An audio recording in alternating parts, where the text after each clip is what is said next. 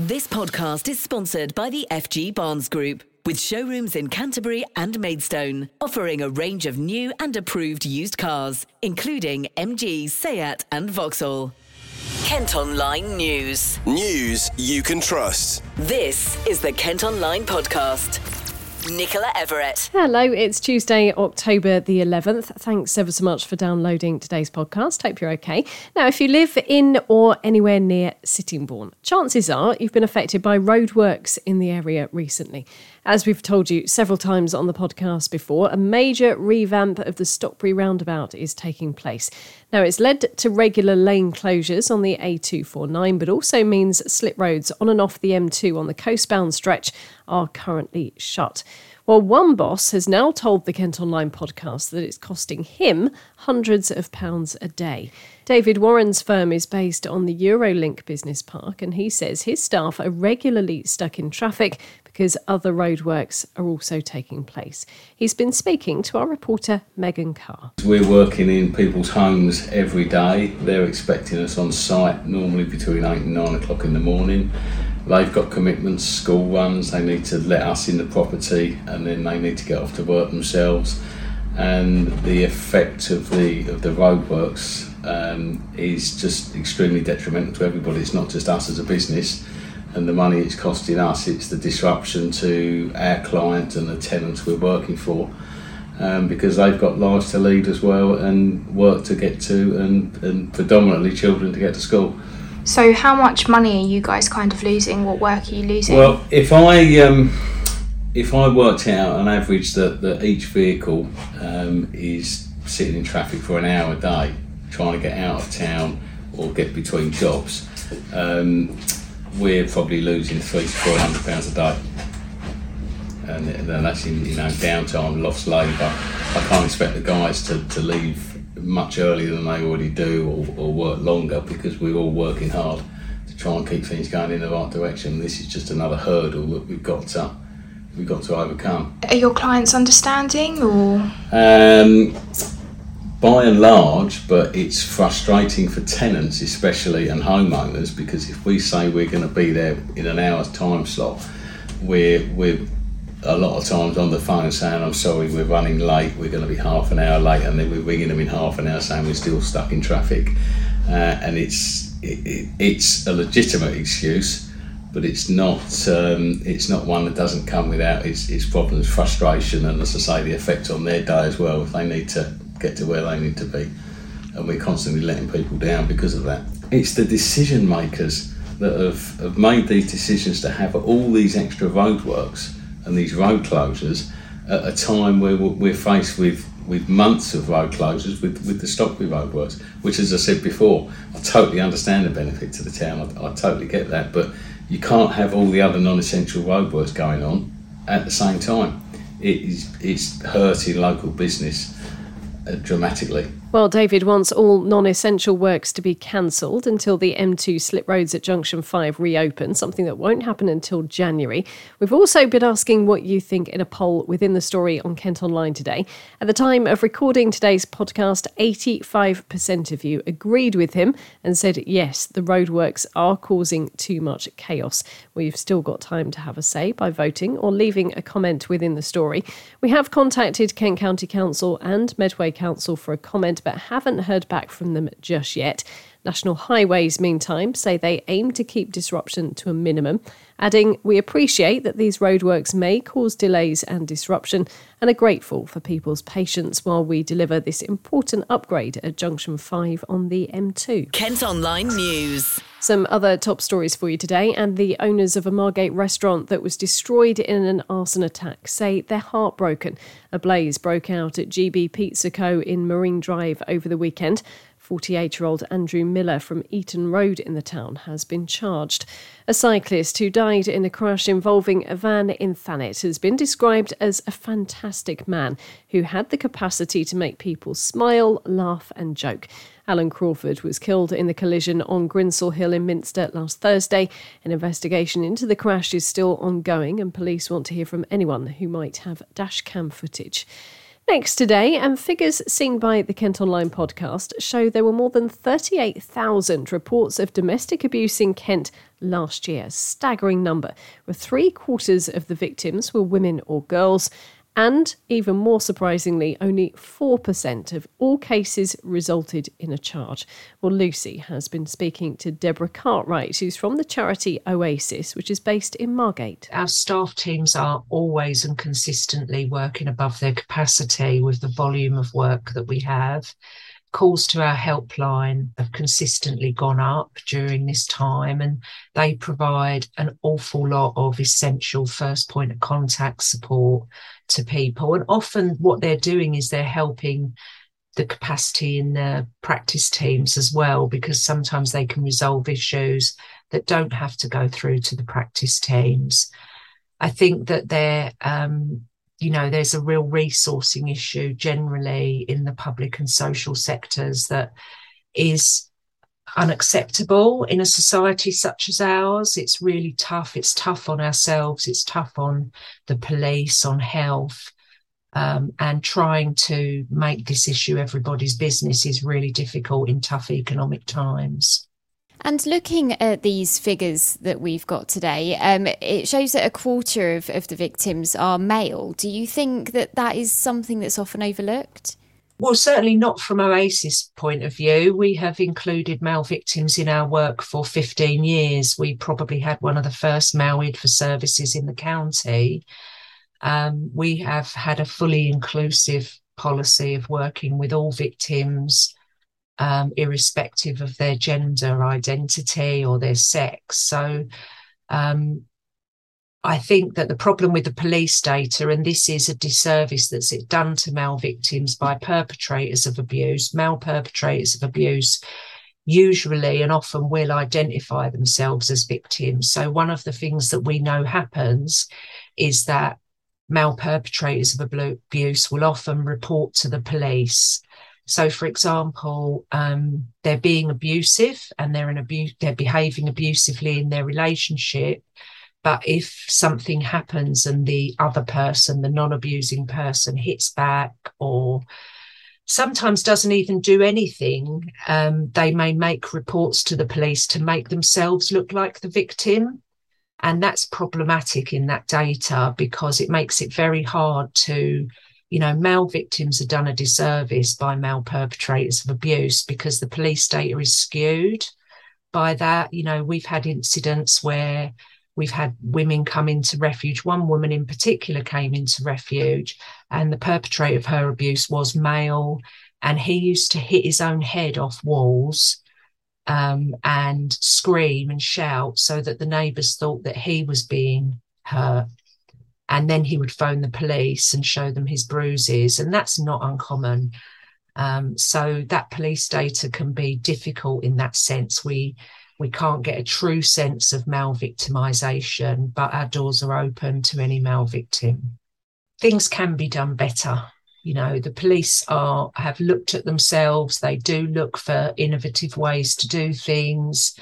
Um, they do show a willingness to learn and get better but they are under resourced. You know, the public sector generally in this society is is has been continuously under resourced for several years now. So it's really difficult for them to have that time and space, like it is for us in a charity, to have that time and space to really, really go deeply into each case that comes through. Um, so there is multiple factors, and the primary one is a system that is massively under resourced. But also, like I said, you know, people don't always want to pursue a prosecution. At the moment that you feel massively at risk, you may call the police as part of your safety planning. Um, but it does not mean that you necessarily are in a place where you want to pursue a criminal prosecution. And we have to remember that that working with statutory police services and such like is not an easy process. Working with the criminal justice service generally is not an easy process for someone to navigate. Um, and again, you know, under resourcing um, creates problems there. We had specialist domestic violence courts um, that Oasis was a provider of the um, advocates for those courts. Um, and that provision has trailed off. Now, if you're in need of support, you can contact Oasis on their helpline. That number is 0800 917 9948. That's 0800 917 9948. Or you can visit their website, oasisdaservice.org. That's oasisdaservice.org. This podcast is sponsored by the FG Barnes Group with car dealerships in Canterbury and Maidstone. Figures out today show a slight increase in unemployment in Kent. Around 37,300 people were claiming out of work benefits last month. That's up by 315 compared to in August. Nationally, the UK's unemployment rate has fallen to its lowest level since 1974. But experts say job vacancies remain high, adding to inflation pressures. Well, our business editor, Chris Britcher, joins me now. So, Chris, can we tell much from the figures for Kent then? Hi, Nick. Well, I think we need to be cautious about reading too much into the fact they're going up. The rise is very slight in terms of the total unemployed. Plus, the county's overall unemployment rate of 3.3% for September is still below the national average for the three months up to August, which stands at around 3.5%. And this national figure about unemployment falling but job vacancies being so high it all sounds rather confusing. Why is that the case? The key issues, as with so many things, are Brexit and COVID. Our departure from the EU, coinciding with the lockdowns, saw huge numbers of foreign workers retreating from the UK, and that took a huge number out of our workforce. In addition, many people, particularly those aged between 50 and retirement age, re-evaluated their lives during the lockdown and opted to come out of the workforce altogether. Often these are people who have paid off their mortgages and had sufficient savings or early access to pension pots to afford to do so. All of which has seen large numbers of vacancies, so big in fact it is now bigger than the number of unemployed. It is a very strange situation, but one if the economy continues to tighten, we may see eventually balance out over the coming months if businesses are forced to constrict. We've also heard today the number of people out of work due to long term sickness has risen to a record high. Is the pandemic to blame for that? Well, economists suggest there are two reasons. One is indeed COVID, and in particular, the number of so called long COVID cases. This summer, it was reported some 2 million people were suffering from the condition, and that obviously is likely to lead to long term absence from work. In addition, it has been claimed the long waiting lists for treatment on the NHS, a situation which has been especially pronounced since the start of the pandemic, of course, is playing a part. Obviously, if people can't get the treatment they need, then they will be potentially incapacitated before the treatment they need can be delivered. But I think we can't overlook the fact long term sicknesses were having an impact and on the rise before the pandemic. And this will be a result of various factors, including mental stress, pressure at work or home. It is a snowball effect, which is now having a very real impact on the economy. And finally, real term total pay has fallen. Can you explain that one for us? I can indeed. So, across the board nationally, wages, excluding bonuses, have risen 5.4%, which in any other year we'd all be very happy about. The problem is these wage increases have been forced upon many employers because of the soaring cost of inflation. That's the gauge which tells us how much goods and services increase year on year. Now, inflation is currently just a smidge below 10%. So while we have more money on our wage slips, everything costs more. So sadly, we're actually in a worse financial position. Chris, thank you ever so much. And you can see a breakdown of the figures for where you live in Kent by heading to the business pages of Kent Online. An empty shopping centre in Medway has been put up for sale just weeks after permission was given to build new homes on the site. The Trafalgar Centre in Chatham was bought for more than £2.5 million in 2020, and the nearby car park on Road Street is also set to be demolished.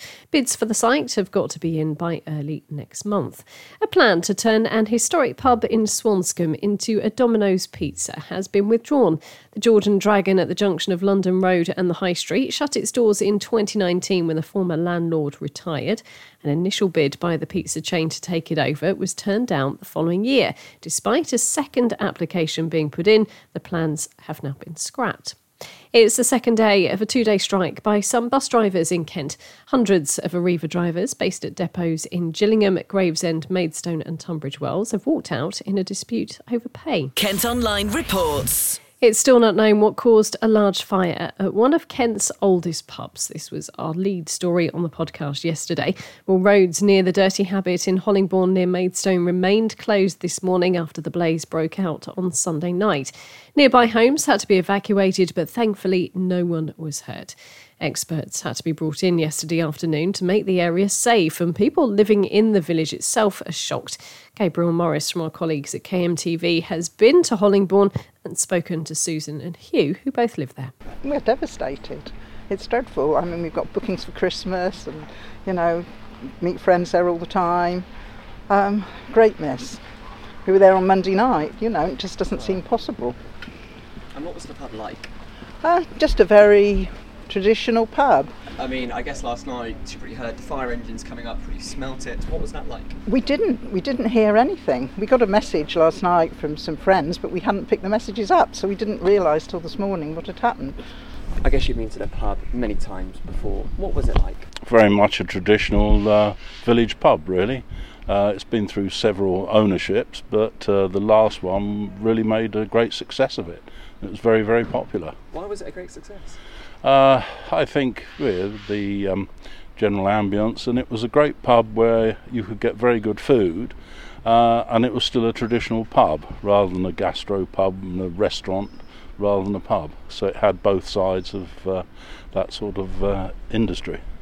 Um, and I guess it was one of the oldest pubs in Kent, and Uh, great. Yes, I don't know about the oldest pub in Kent, but uh, it's certainly one of the oldest, uh, and it's the old original part of the village, which has been here f- for centuries. And what's your reaction to to it this morning? Now the Well. Uh, a bit devastated because we're going to have to find somewhere else uh, in the short term, certainly. But uh, hopefully the damage is not too much and uh, it'll be back operating very soon. People living near a Kent hotel popular with celebs have opposed its bid for a new premises licence, saying music is keeping them awake at night. The Cave is a four star venue and golf resort off the A2 near Faversham. At Kent Online, you can see pics of some of the stars who visited, including former Little Mix singer Jesy and Jack Fincham from Love Island. Well, there were 52 responses to the Cave's licensing bid, with just one in support of the application. It was considered by councillors yesterday and granted. However, there will be a limit on when fireworks can be let off from the site. There won't be any live music after 10 pm, and recorded music after that time will be kept at a lower volume. The venue has offered to have regular meetings with residents to discuss any persistent issues. A dental practice in Folkestone has written to patients telling them it can no longer provide NHS treatment because of a shortage of staff. Bupa Dental Care says the decision is a result of a national crisis which has seen 2,000 dentists leave the profession in the past year. The site on Shorncliffe Road says it's doing everything it can to recruit practitioners. Kent Online reports. The only pub in Longfield is set to undergo a pricey refurb. Almost £200,000 is going to be spent on the Railway Tavern on Station Road. We're told it'll start to serve food when it reopens in time for the Football World Cup in November. Eight jobs are also going to be created. An area of Margate has been named today as one of the coolest neighbourhoods in the world to visit. Cliftonville is eighth on Time Out's 2022 travel list, beating destinations in Barcelona, Chicago, and Naples. It's been praised for its cafes, bars, and the tunnels of the Shell Grotto. And finally, today, a little boy from Kent who was so badly abused by his birth parents that he had to have both of his legs amputated has been chatting to Prince Harry. Tony Hudgell raised more than a million pounds for the hospital that saved his life and also campaigned for tougher sentences for those convicted of child cruelty. All that, and he's only eight years old. Well, Tony, who lives in Kings Hill with his adoptive parents, has just won a 2022 Well Child Award and had a video chat with the Duke of Sussex. Hello. Hi. Is that? Don't look at me. Hi guys. how are you doing? Hi Tony. You can't be looking at your mum. Hi, there it is. Hi. You seem like a bit of a super a superhero. A bit. Where's your cape?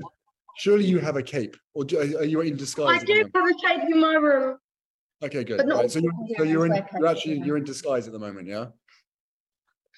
I don't wear it a lot.